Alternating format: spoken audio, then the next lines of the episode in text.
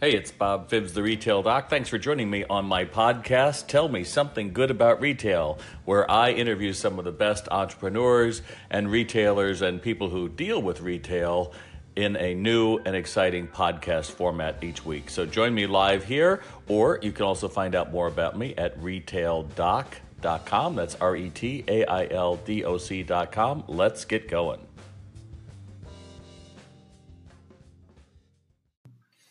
Hey, it's Bob Phibbs, the Retail Doc, and thanks for joining me. Uh, today, I'm actually interviewing myself because uh, many of you don't actually know some of the stories that I have told over the years, and I am in my uh, 24th year in business. So I just thought I would uh, fill you in today. So, you know, I got sell- started selling um, when I was a little kid.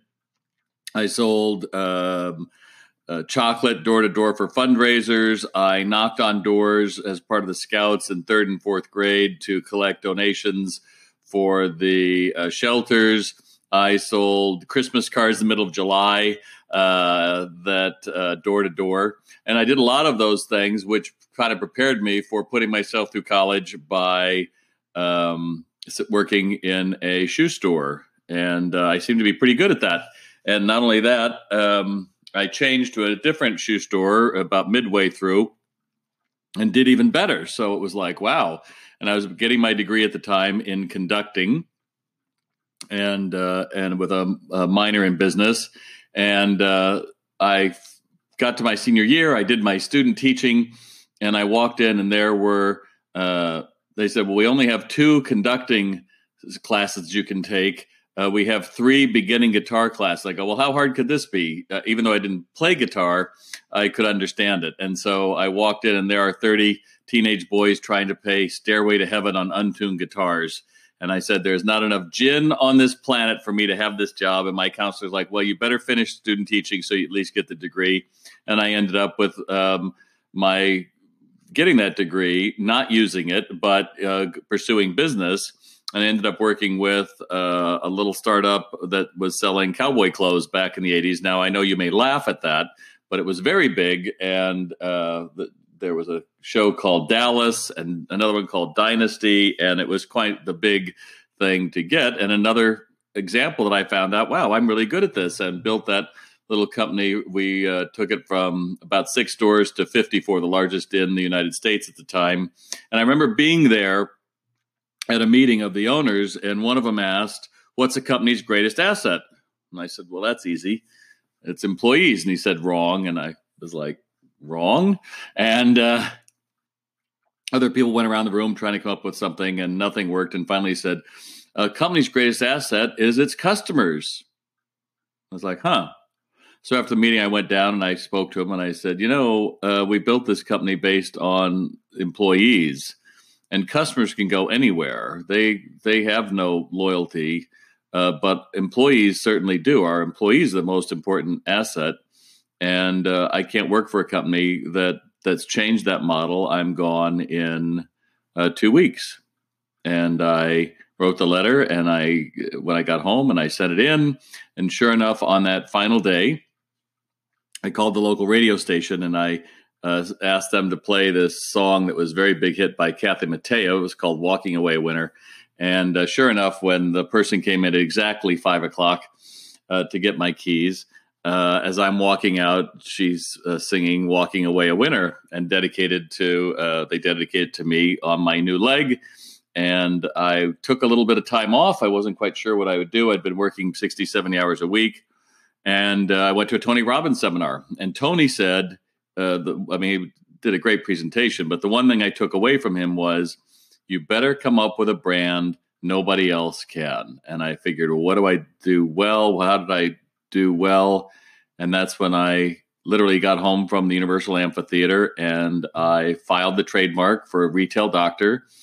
And I, for first couple of years, I went through and uh, did some kind of smaller um, gigs. And the one that I was most known for, of course, is uh, Polly's Coffee in Long Beach, where small little independent coffee roaster uh, was going up against not just one Starbucks 10 blocks from him, but they're about to open another one less than 100 feet from his front door. And uh, through a lot of stories, which I'm not going to bore with you with in the podcast. Uh, his sales went up 50% the first year and 40% over the second. And we got a story in the local uh, free papers uh, in the town, in the in Orange County, and then also uh, the local paper. And then I just happened to call up the New York Times and I said, "Would you be interested in a story about how a little guy beat the big guy?" And they said we would. And they wrote the article, and it came out uh, at the end of October, about 20 years ago and it was on the front page of the uh, business section all across the top. Uh, the category killer, killer, that was me. And the subhead was helping the little guy fight the big guy. And it was a turning point for me because uh, suddenly uh, more people were asking me to speak. I wrote my first book and pretty much launched the brand. But during the time, I had no idea that's where it was leading. All I cared about was how do I make this little guy successful? And pretty much took over his business.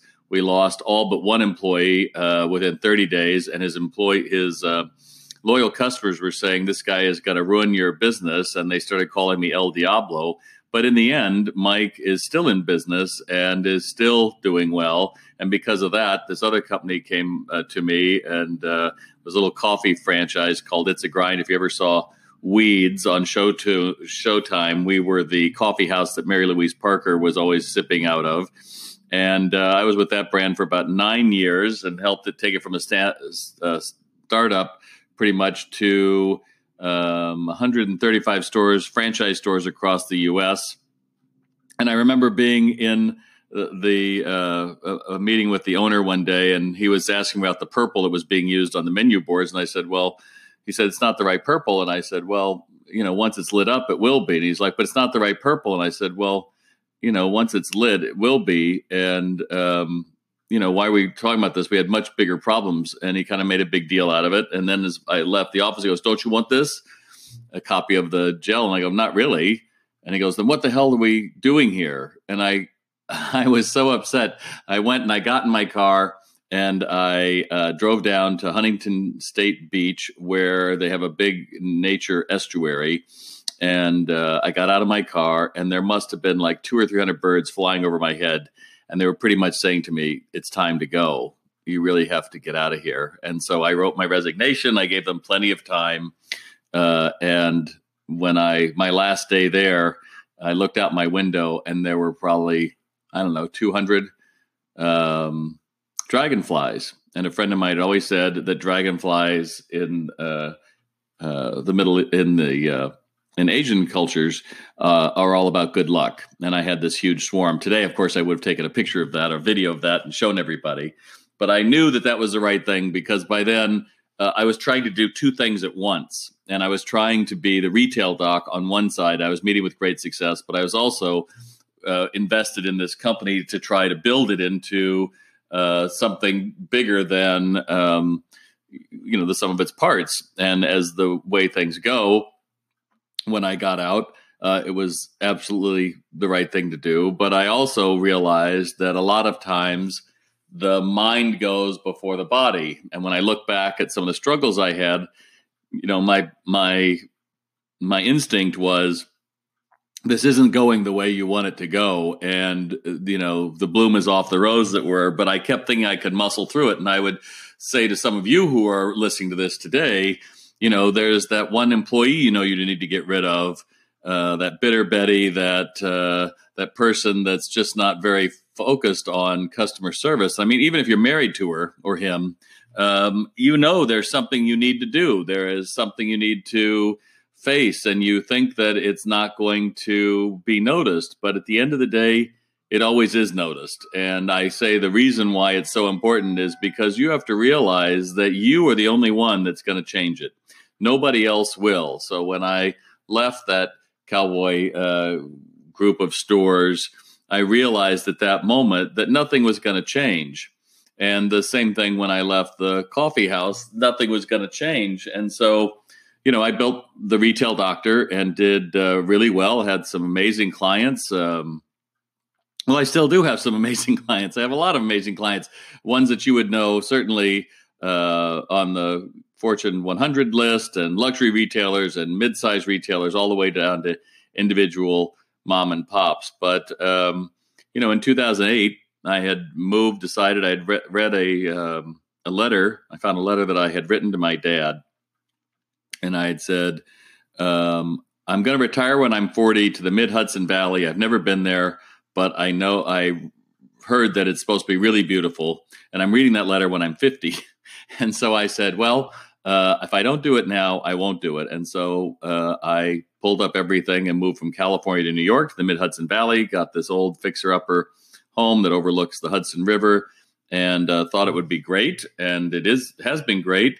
But uh, about that time, I still hadn't sold the house in California and already had a mortgage on the one in uh, New York. And the crash happened in 2008. Now, what happened for me was within the space of about three weeks, I lost four of my biggest clients. And one of them I called up in February and I just said, um, you know, I know you canceled, you know, several of the programs we had going. Uh, can you tell me, you know, when do you think we might be able to get back on track? And my client said, well, Bob, um, our CEO has a policy that no one will be let go. And I can tell you that our engineers, our product engineers, are all striping the warehouses right now because there's not one order in them and those warehouses are the size of football fields. And that's when i went oh my god this is really a big deal. And it was a big deal and i started to panic myself. And some of you might be like that as well that you reach that point where suddenly everything is upside down and what am i going to do? And i turned back to an old uh, recording that i had heard back in my days in cowboys when i was listening to zig ziglar and tom hopkins and uh, Earl Nightingale, and he made a recording called "The Strangest Secret." Right now, you can find it on YouTube. You can buy it yourself or um, listen to it. It's one of the greatest motivational uh, recordings done, probably back in the '60s, if I'm not mistaken. And he makes the the point that the strangest secret is we're about as happy as we make our minds up to be. And I listen to that, no lie, probably 10 or 12 times a day and I knew if I didn't keep my attitude up, I would be sunk. And I listened to that religiously over and over and over again. And to the part that I can still, uh, I can still probably say it with his same slow, uh, measured tone.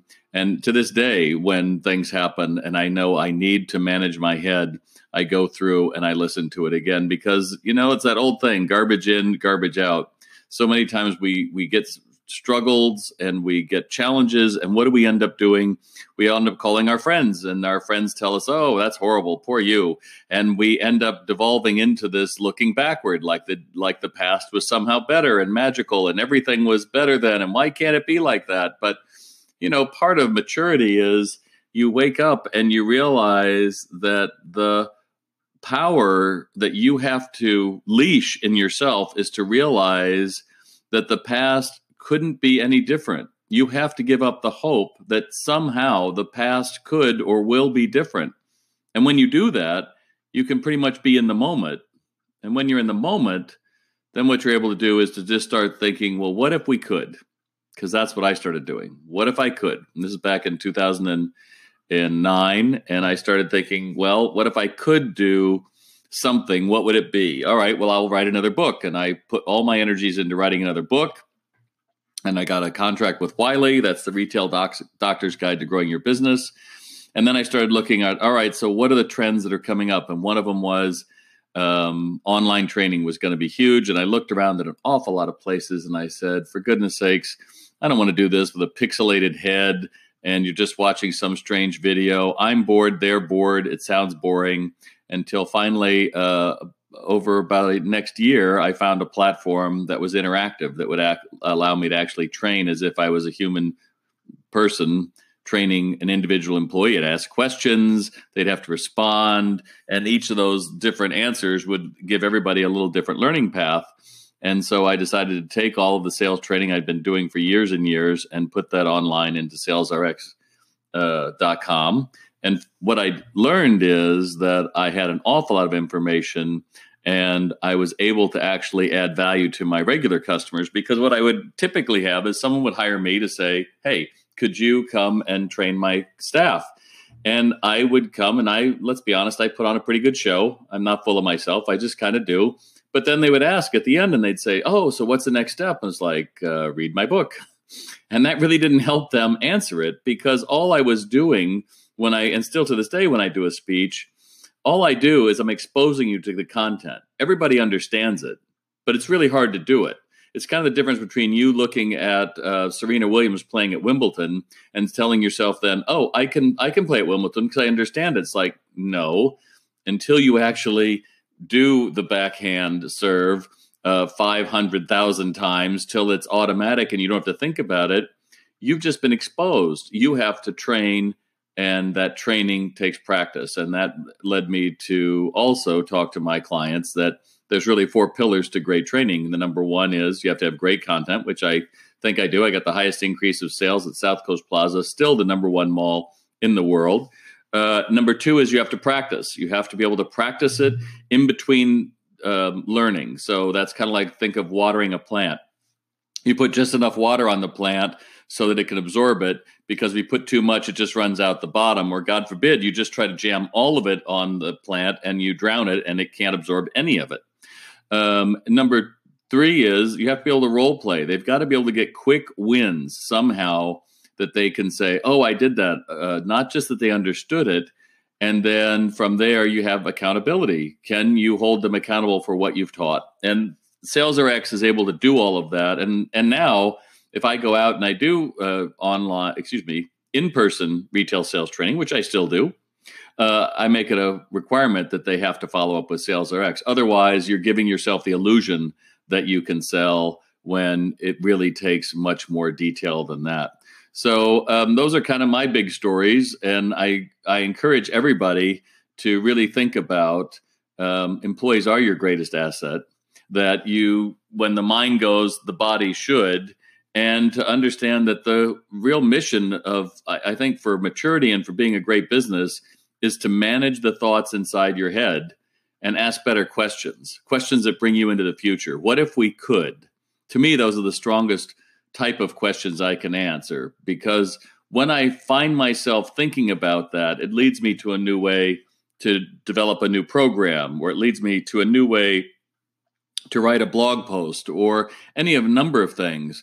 But you have to give up the past, that uh, this thinking that the past was somehow rosier or better, or or something could change. Because when you're free from that, you're actually driving the car of your body, and you're not letting the wheels you know you're not you're not just sitting in the back hoping you get somewhere because there's no there's nobody driving it so i hope this gives you a window on what makes the retail doc uh, the retail doc um, this recording originally was made and somehow got corrupted so i had to go back in in uh, october and re-record it and hopefully if you heard the first one you heard something new if you never heard the first one you've got an idea of still what makes uh, the retail doc tick and I hope that you listen to other podcasts because I try to uncover this with all of my guests. And I appreciate you listening for me today. And that brings us to the end of another edition of Tell Me Something Good About Retail. I'm your host, Bob Phibbs, the Retail Doctor. Please share the love and tell your friends to subscribe as I engage retailers to share their tips for growing your retail business. Find out more about me at retaildoc.com. That's R E T A I L D O C.com. While you're there, you can find a transcript of this podcast. You can send an email to me at bob at retaildoc.com to tell me what you thought of this episode. And or you can leave a comment and share your experience right here as it relates to what we were talking about today. Again, I hope you'll tune in for another episode and good selling.